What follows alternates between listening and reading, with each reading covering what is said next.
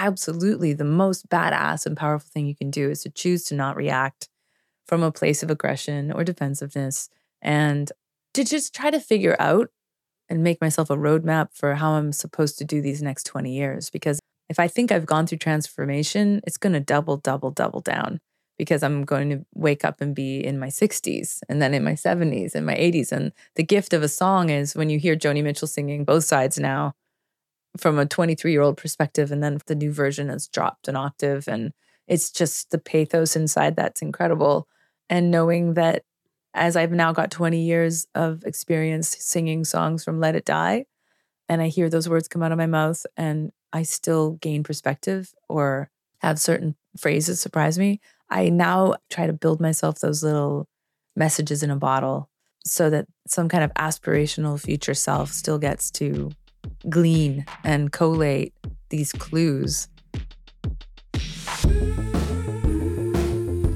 That was Feist. And this is Sheroes, a podcast with a mission to turn up the volume of women's voices in music across genres and generations. I'm Carmel Holt, and what you're about to hear is a previously aired interview from my syndicated public radio show, Sheroes Radio. Sheroes is a deep dive into the experiences and perspectives of women and gender expansive folks in a still overwhelmingly male dominated music industry. It's a space where we discuss challenges and triumphs, how far we've come, and how far we still have to go. Telling our stories is the first step to making music better for everyone. This week, we have a true shero of indie rock with us. Leslie Feist, best known by her last name, Feist, was born in Nova Scotia and grew up in Saskatchewan, then Calgary, and started out singing in an all girl punk band called Placebo as a teenager. After singing at loud volumes took a toll on her vocal cords, Leslie Feist was forced to go on vocal rest and began teaching herself to play guitar, becoming an instrumentalist at age 19, and started to write and record quieter songs on a four track recorder. By then, she had moved to Toronto and mm. found a rich musical community that included her future bandmates in Broken Social Scene and her one time roommate, Peaches, appearing on her iconic album, The Teaches of Peaches, and touring with her behind that album. In 1999, Leslie Feist self released her first solo album under the name Feist Monarch. And while Broken Social Scene began to find success following their second album, 2002's You Forgot It in People, Leslie continued to pursue her solo career. And in 2004, her breakthrough sophomore album, Let It Die, was released, going on to win the Juno Award for Best Alternative Rock Album, while Feist took home the trophy for Best New Artist. The game changing album, The Reminder, followed in 2007, spawning the hit single 1234, which got featured in an Apple commercial and made Feist a bona fide star. The Reminder went gold in the United States, multi platinum in Canada, won five Juno Awards, including Album of the Year, and garnered Feist four Grammy nominations. In 2011, Feist returned with her fourth album, Metals, again achieving massive success and recognition. The album receiving accolades as one of the best of the year, a Brit Award nomination, and made history by becoming the first female artist ever to win the Polaris Prize in 2012. Her fifth album, Pleasure, followed in 2017, landing on every year end best of list. And while there's consistency to the accolades and recognition she receives for each highly anticipated album, one thing is for sure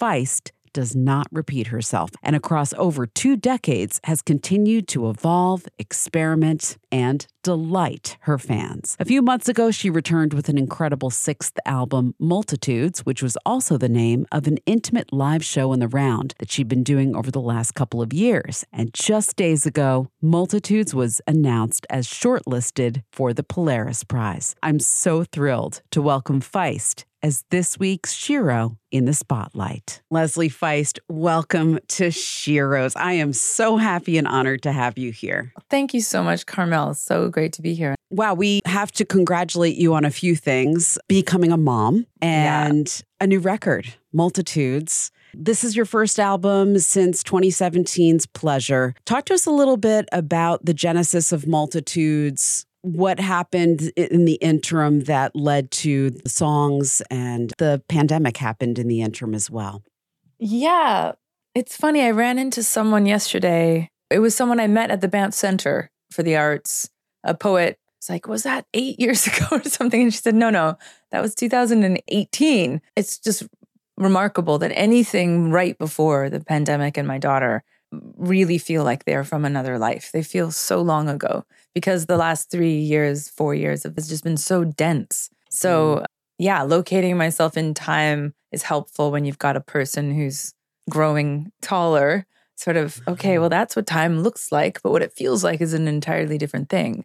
And then songs yeah. are maybe a better way to put the otherwise unidentifiable feeling of what time is because I can mm.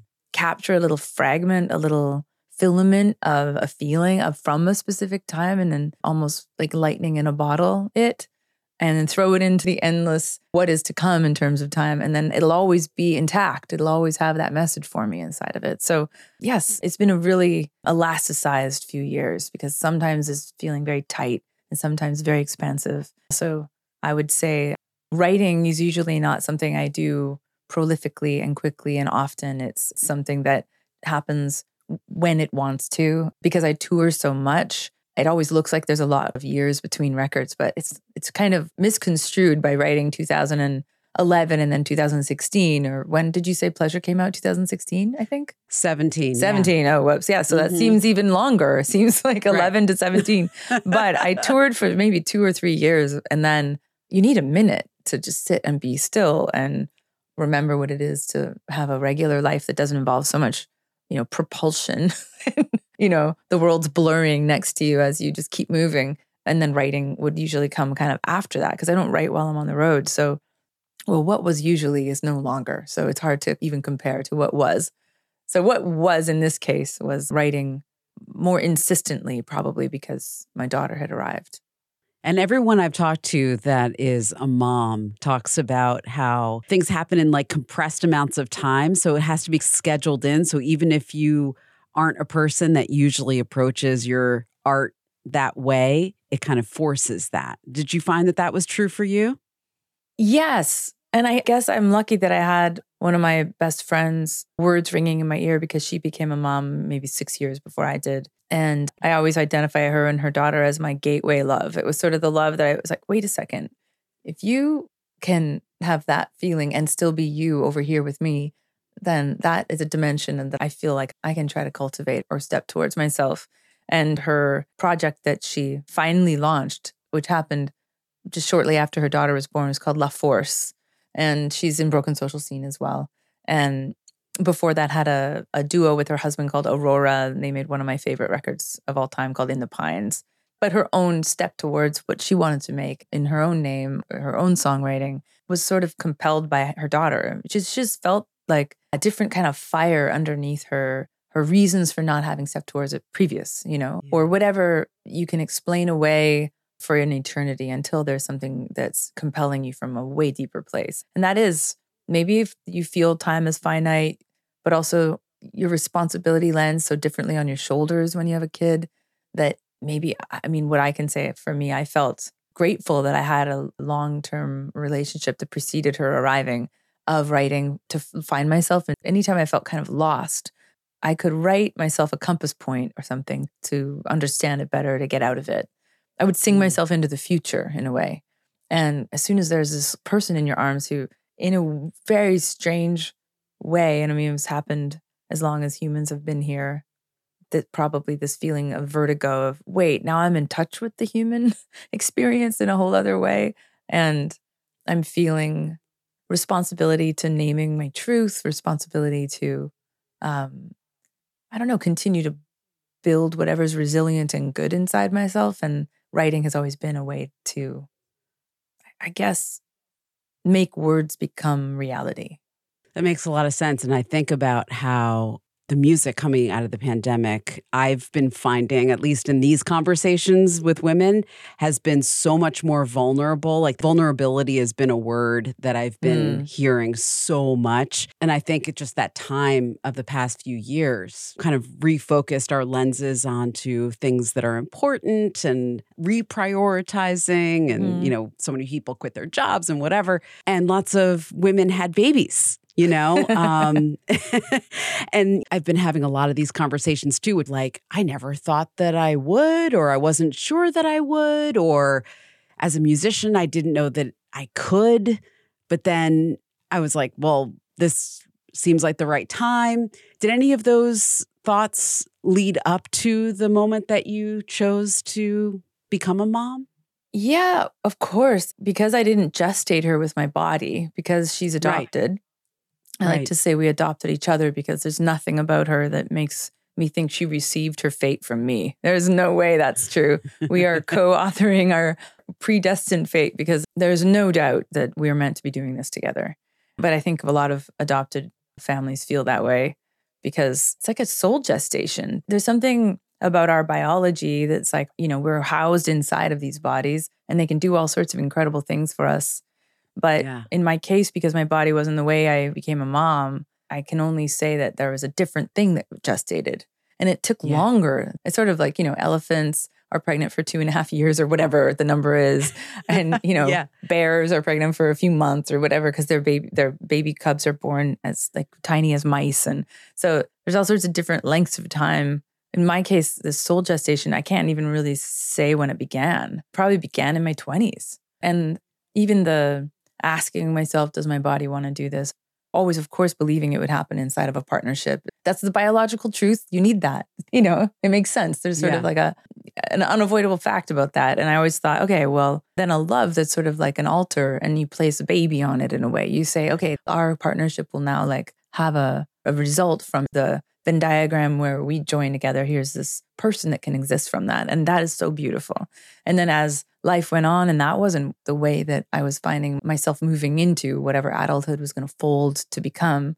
Yeah, I guess I can say a long answer to your brief question is it was a very long evolution. And I had to burn through a lot of shame. I had to burn through a lot of mm. identifying myself somehow from the outside rather than from the inside.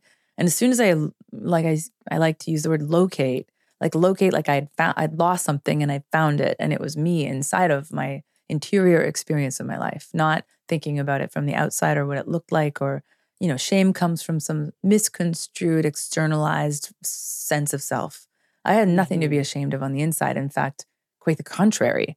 So once I shook all that off, I really kind of like a gong I aligned inside of the fact that I wanted to offer myself as a mother to someone and experience that together. And yeah, the fact that the pandemic dropped four months after she was born, it was just sort of a very scary, but so beautiful to concentrate my attention on her and not to feel that I was needing to tend some former sense of self. Like I said, all those years of movement, staying still isn't 100% natural to me. In fact, Mary Hickson was doing another people type festival in Moscow. And so I had planned I was going to bring this six month old baby with me and we are going to go live in Moscow for a couple of weeks with Mary and do another people festival residency. Mm-hmm. And I mean, that sounds like really fun. Anything where Mary Hickson's around is fun and the people festival is fun. But it's I'm fun, so yeah. glad I wasn't thinking it was all right to get on a plane and continue to tend to that other self. I got to really just arrive and be present with this little person.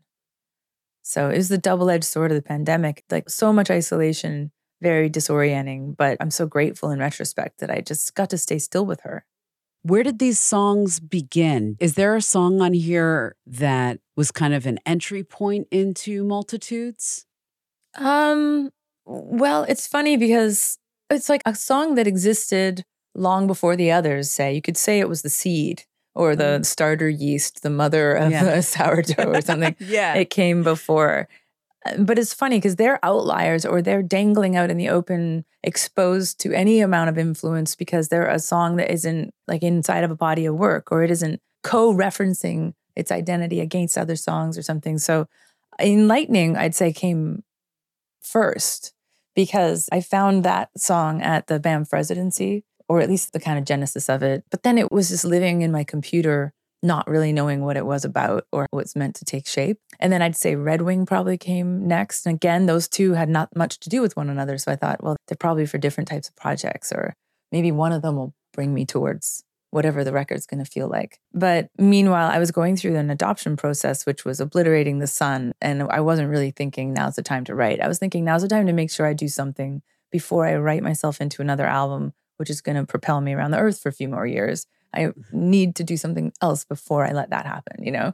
So I wasn't really like in a record making state of mind. But when I was in those first few weeks where my daughter was there in the, what are they, the crepuscule, they call it in French, it's sort of dusk like kind of half light of uh, kind of the round the clock feeding of a new being and understanding her eyes aren't quite focusing. And in that state, I wrote forever before or at least I found the riff and like the chorus and the sense of what the grander question is. Because at that moment, I understood that what I was saying, that kind of resilient interior, optimistic self that gestated the, this person into being in my arms, you know? I understood I can write a song that tells that whole story from, you know, all the questions you ask yourself to the arrival of the sleeping person right next to you. And I think probably forever before might have been my understanding of that this deeper collaboration was going to be with my daughter in the sense that I was going to need to be eking out moments, like you said, compressing these times that I had where she's asleep and tending to the story, the language underneath the feelings I was having, and that that might help me locate myself inside this mystery. In Lightning and Red Wing in a way, those three songs became the shape. They kind of drew the tripod. They made it stable. Right. They made the idea that some songs can exist somewhere inside these three sort of diametrically opposed extremes because they are very different songs from one another. But they made a shape that helped me understand. And also, I think at that point, I understood I didn't need to be one or the other. This choice, like this binary of I'm either a mother or I'm a musician. I'm like, actually, I'm a woman who chose to become a mother. And if I cease to exist because of the mothering itself, to the woman who wanted to do this, then it's sort of an empty proposition. Then what am I doing? There was sort of this equation that started to make itself clear that one could help the other, you know. Mm. It was the musician who even thought to be a mother. So why should she cease to exist once I had this new responsibility? Why would I want my daughter to believe that she had the power to eclipse the sun? That's so so tiny she needs to be collaborating in a kind of a universe, in a constellation, in a flow. We need an ebb and flow between the two of us. And of course, these are all thoughts in my head. All she really needs is to feel my presence, you know? But I needed to confabulate, I don't know, a way to justify not losing myself inside of that endeavor. I've never begun forever before been using like I knew I had more. One breath at a time. The only one there. Another day to be alone in. Another lake to throw a stone in. Leslie Feist is here with us on Sheroes, The new album, her sixth, is Multitudes. I'm Carmel Holt, and we just heard Forever Before. We were just talking about becoming a mother and adopting your daughter that led to or was part of and in collaboration with, in conversation with mm-hmm. these songs. The other part that I understand was also spending some deep quality time with your father and then his sudden passing during the pandemic. Would you be willing, able to talk about the intersection of mm. joy and grief and how that found its way into these songs? Well, certainly, I was thinking more about my parents before they were parents. You know, once I was cluing into the crucible like intensity of caring for a little person, because it's entirely different than whatever I whatever you observe from the outside isn't what it is on the inside. You know, it's like anything. You can't know it until you're in it. And so I was I was feeling my own mortality in a way I hadn't before because all of a sudden my life it's not only for me now. Now I need it extra. I need it twice as much because I need it for her, you know? And I was feeling that about my parents because I had known them a long time and you can feel a kind of hubris, like I know who they are because I've known them my whole life. And then in the instant that I have you have someone in your arms, I was recognizing all of the me that preceded her, what she will know of me, and that mm-hmm. she'll never know the me that preceded her arriving. And so I started to think about my parents in that light, you know. And it's almost like um, chess pieces or something. Because as I shifted the pawn shifts forward two spaces to start the game. It shifts me another two spaces deeper into the story. And then my parents are shifted two more spaces. And somehow there's like a conveyor belt or something of a timeline that arrived. And luckily, I was able to talk to my dad, my mom too, about how strange this all was. And like, you know, all that you can do is laugh when you've been doing it forever. They'd been doing it forever. Kind of like getting a kick out of the fact that I finally was understanding this thing that's invisible until you know it. But another thing that's mm-hmm. invisible until you know it is grief. And and I had had the experience losing my mom's mom. I was very close to her, and when she died, it sort of was a new element was made clear to me, almost like air, water, earth, fire. You know, these are the bases of life, and then death becomes another. Oh, that's another thing that we are all doing that we are not aware we're doing. It's sort of invisible until you see it, sort of thing. And then, yeah, my my dad passed away very suddenly when my daughter was about one or maybe one and a half. Time has mm. gotten a bit hard to keep track of. I can't really say that it influenced the songs because the songs were already mostly written when my dad passed away. But he passed away, uh, you know, a day before I was flying back to Toronto to begin incubating this sort of experimental theater project that was going to happen through the pandemic, this show in the round that was going to have a kind of a dramaturgical arc to it and something that I was going to be stepping a little bit outside of my gig conditioning of this is the way it goes down and this is the way it's gone down thousands of times and it always will. The pandemic afforded me this other with Mary Hickson and Robbie Lackritz, my manager and co-producer for the record, and a couple of other artists from Canada, Heather Goodchild and Colby Richardson. We'd kind of concocted this idea.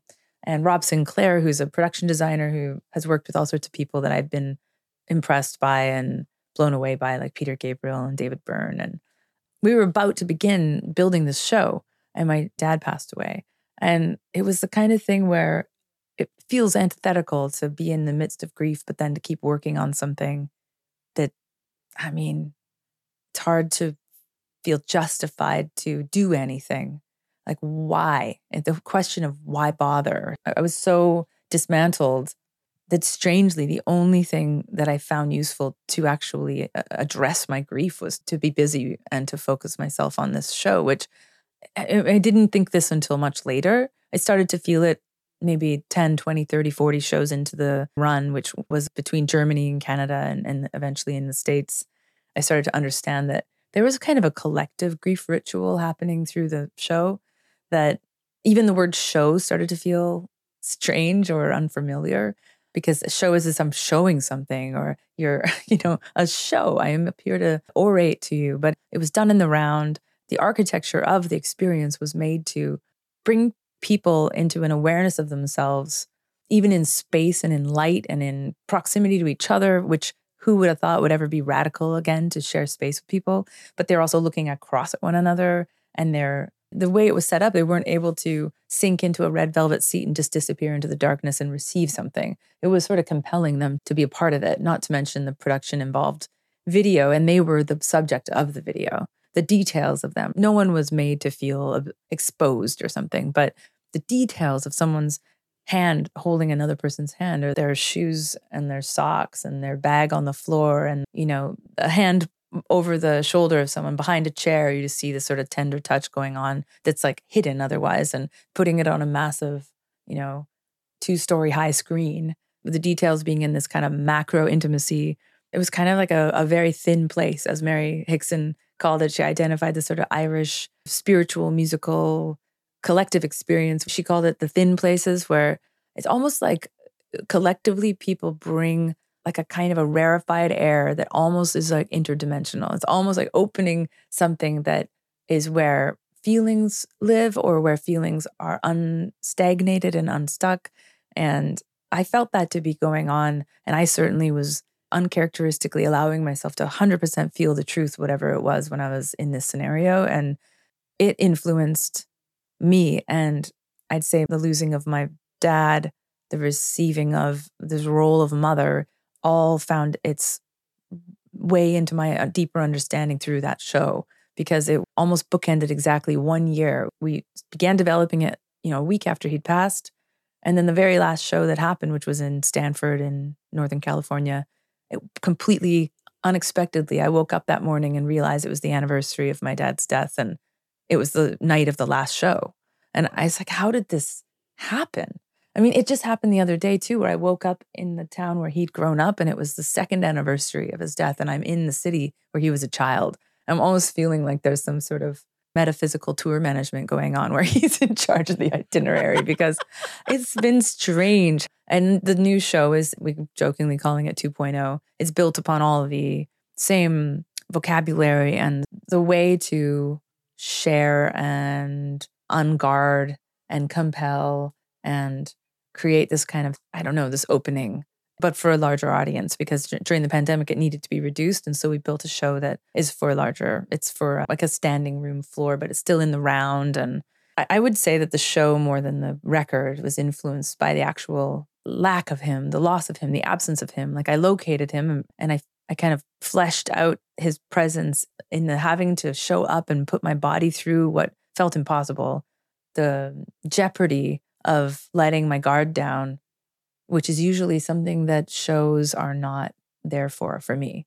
There's a keeping mm. your shit togetherness of it's kind of like actors, no matter what they're feeling, you know, they could be in deep grief and they need to show up and be this bubbly, effusive character like whatever I've been feeling all my life, there's something that a show requires of me that usually those feelings, I got to leave them backstage and then go up and do my job. I don't have a character I play or like an alter ego who I can climb into to protect me, but there's like a, an element of game face or something that this show didn't have any room for and this new show doesn't have any room for. So I would say that that was the biggest way that I addressed the lack of my dad for sure in retrospect, that's exactly what was happening. I've always felt like you're good at breaking down the fourth wall. It's wild because I think about the Metals tour. I saw you at BAM in Brooklyn. Mm. You started to bring the audience on stage with you. and I was like, whoa, I'd never seen that before. That was kind of a memorable night for me because yeah. We'd been on tour in Europe, having this experience, uh, like the new songs, they were completely unknown to the audience. And I was kind of feeling like I'd kick into the bad in each other and it would just be like silence, as if this is something they've never heard and they don't really necessarily want to hear, you know? Yeah. And then yeah. I got to Brooklyn, the new songs were alive in people's minds. It was sort of like all of a sudden, it was like a little kettle drum, like, and it ignited, and that record was alive now in that setting. And Robbie Lackritz helped me understand later that it was because people who bought the tickets to the European tour, the record wasn't out yet. So they bought the tickets based upon someone they'd known before, you know? But the Brooklyn show was sort of the first show where tickets came on sale after the record had already come out. I had felt a little dejected, like, oh man, I'm never going to escape this reminder stuff. and then in Brooklyn, it's like, oh, okay. You know, the train has left the station. We're still yeah. on our way somewhere. We're not just stuck mm-hmm. in 2007 forever. You know, we can still right. go other places together. Thank God. So I might anyway, have been we- especially excited that night. And I probably, you know, I love when that eruption just like comes and tumbles over the yeah. front of the stage like a tide or something. The nights where that happens, it's just such a gift. So great. Yeah. Hearing you talk about the current show, I was like, was there a seed that was planted that night about that kind of communal experience? You know, when one couple gets up to start dancing or something in the aisle, it's like, okay, there they are. They're the seed. And now we get to do something different together because you're changing your role. So I get to too. When it's happening reciprocally, and there's this sort of synergy going boop, boop, boop, boop, boop, boop, boop, boop, boop, and the energy mounts up. Those nights that have happened over the years, a night like you're saying, you remember, which I also remember, which is so great. Eh, they've happened enough over the years that it was a bit like, how do we make those conditions? Even if, if they don't say anything, that they are in a different place in themselves. Not mm. only kind of that beta wave receiving of something, but like playing offense. You're also active. You're actively making choices and you would be too much of a kindergarten teacher if you were like, okay, now anyone say what you'd like into the air, you know, lob a thought out at me, you know. It's like that old adage you can't tell someone what to do, but you can make them think it's their own idea, you know.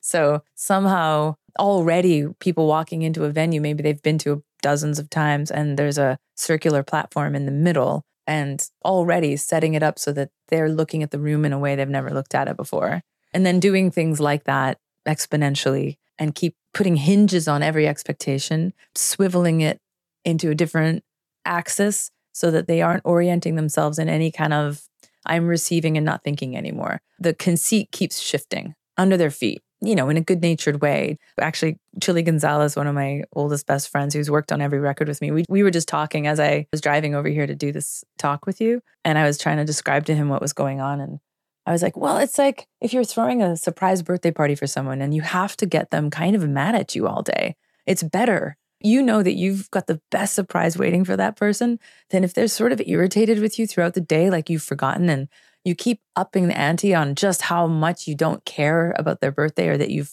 totally played down and you've forgotten. Then, if they're a little bit irritated and upset, then the surprise is a hundred times better. And he was like, okay, so you're talking some Andy Kaufman territory. And I was like, well, I can't hold an Andy Kaufman. You know, I don't think I have that stamina. That's some mastery at work. But it wasn't like anything ever bad natured or mean spirited, but absolutely trying to create conditions for even the smallest pivot to be like, wait a sec, I thought we were dot, dot, dot, you know? And so the show is kind of filled with a bunch of those so that by the end, is it even over? Wait, is it going to keep going? Am I, I'm in my car now. Is the show still happening?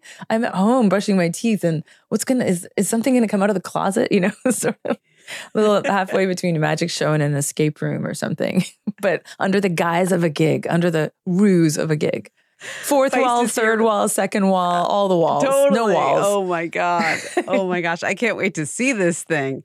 You are touring this summer, right? Yeah, but I'm doing a bunch of festivals this summer. The festivals we can't really You can't know, do it. Not yeah. really, no. But in September we'll be in Europe for four weeks doing it there. Feist is here with us on Sheroes. The new album is called Multitudes. Where should we go musically? I want to play another clip of a song. Do you have a favorite on the album or anything that relates to the topics that we've been talking about?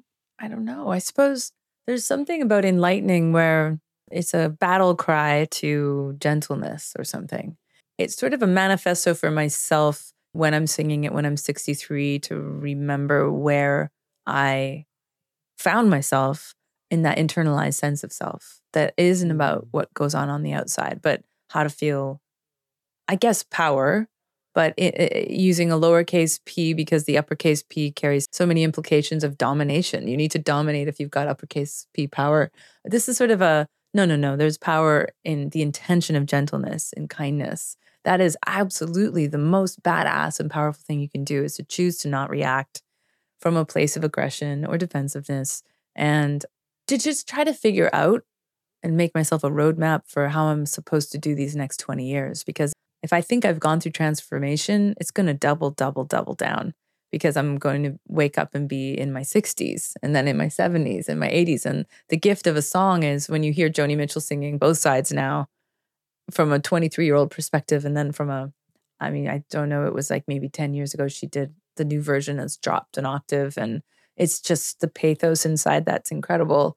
And knowing that as I've now got 20 years of experience singing songs from Let It Die, and I hear those words come out of my mouth and I still gain perspective or have certain phrases surprise me, I now try to build myself those little messages in a bottle so that some kind of aspirational future self still gets to glean and collate these clues. So I would say In Lightning might be eh, along the lines of what we've been talking about. When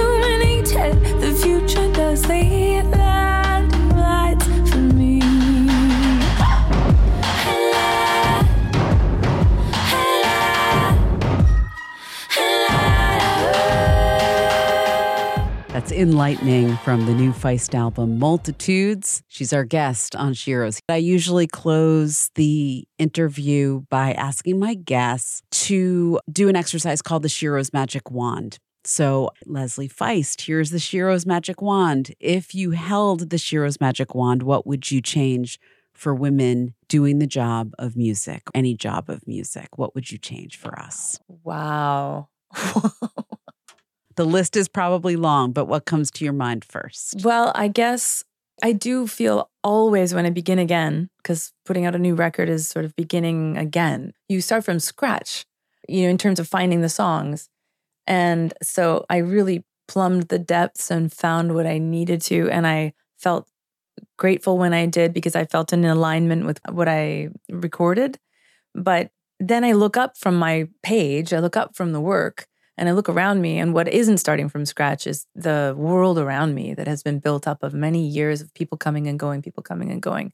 And the people that have stayed, that have been with me now forever, I feel like someone waved a magic wand over me at some point because these Mm. collaborators, the closest ones would be Chip Sutherland, my manager, who I discovered to my great fortune, you know, maybe in 2004, 2005. Robbie Lackritz, also 2004, 2005. He began as my tour manager and is now my manager and made the reminder with me and Metals with me and now made multitudes with me. And so we're collaborators in a practical way, but also in a musical way. And then there's a lot of other eh, people I've played with and stuff. But the main thing that these long relationships have afforded me is a a real through line of the way we need to treat each other and the way we build our camp to have a lot of self and mutual respect and bring people in who we feel are going to step into whatever role we need filled, but then fill it in, in such an individualistic way that they're going to change what that role even means and what it, we even need from it. And everyone's at their learning edge and growing. And I get to look up and see people pushing themselves to learn something new or grow around me. And it makes me have to show all the way up to do the same. And I would say that the magic wand that was waved over me was many years of enabling myself to say no, to have people that didn't belong in my world and to ask them to no longer be in my world and slowly find my autonomy, I suppose, through letting myself be stronger because the people around me are being strong themselves. If there's a role I need filled where, you know, in any other scenario, maybe there would be some sort of subordinate feeling of this is someone here to support me. But I do what I can to create a culture where there is no such thing as that. And therefore, I'm surrounded by equals and the autonomy that I've gained from that.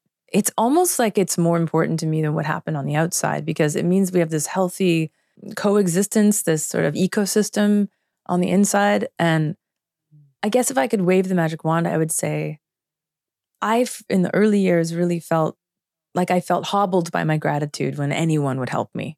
And I would feel like I'm up there postering for my gig where eight people are going to come. And it felt at least there was a there was an authorship to it and there was an honesty to it. And someone says, I'm going to help you. And if they're going to help you in a way that diminishes the way you like to do things or the words you choose to speak to other people with, or the tone of kindness or presence, or someone not doing what you've asked them, they do something else. And then you learn from that and adapt and find some, you know, now we're going together somewhere new rather than where I just thought I wanted to go, you know. Anytime anyone was sort of against the tone of that, I felt it took me years to feel entitled to say, I think I would rather move forward without your help than thanks, you know, or whatever, however that would happen. And then the people that are left, it's like we're all still here for an increasingly co authored reason. And it carries my name. And yet, like I said, I looked up from the page and there they are to carry this record out into the world with me.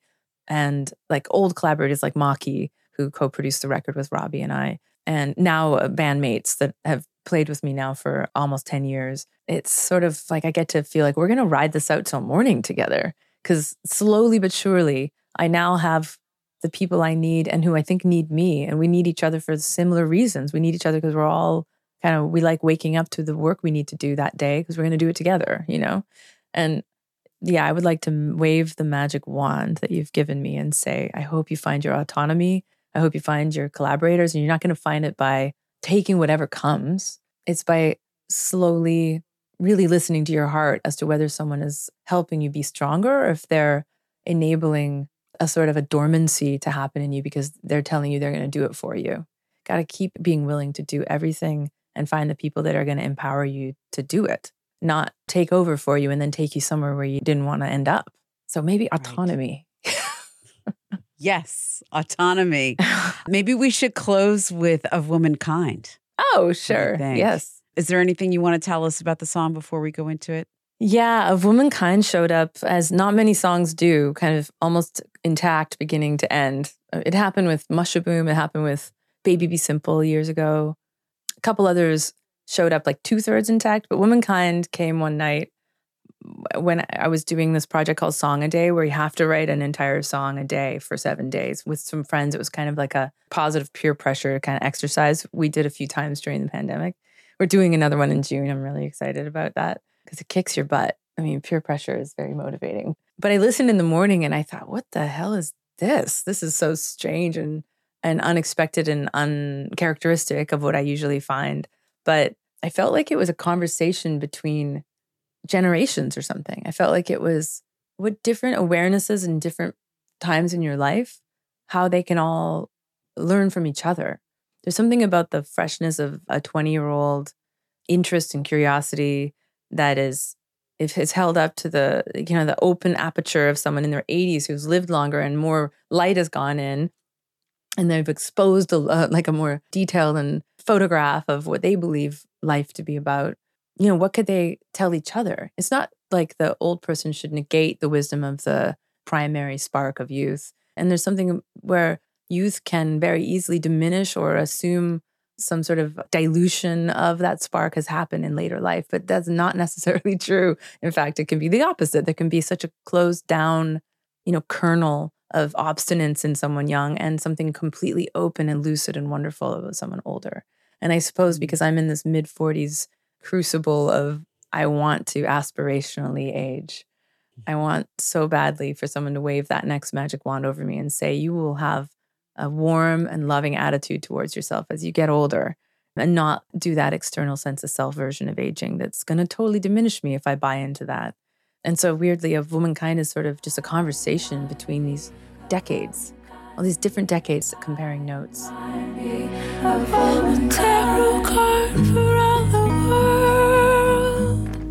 Unlikely to apologize.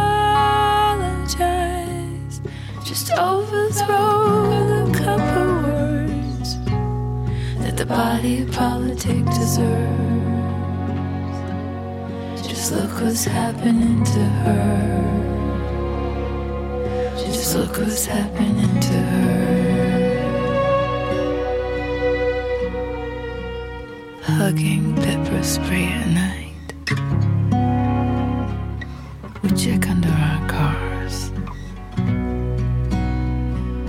to navigate this maze. Be exactly thanks once again to Leslie Feist. Feist, thank you for being with us on Sheroes. Thank you so much for having me. It's been so nice talking to you.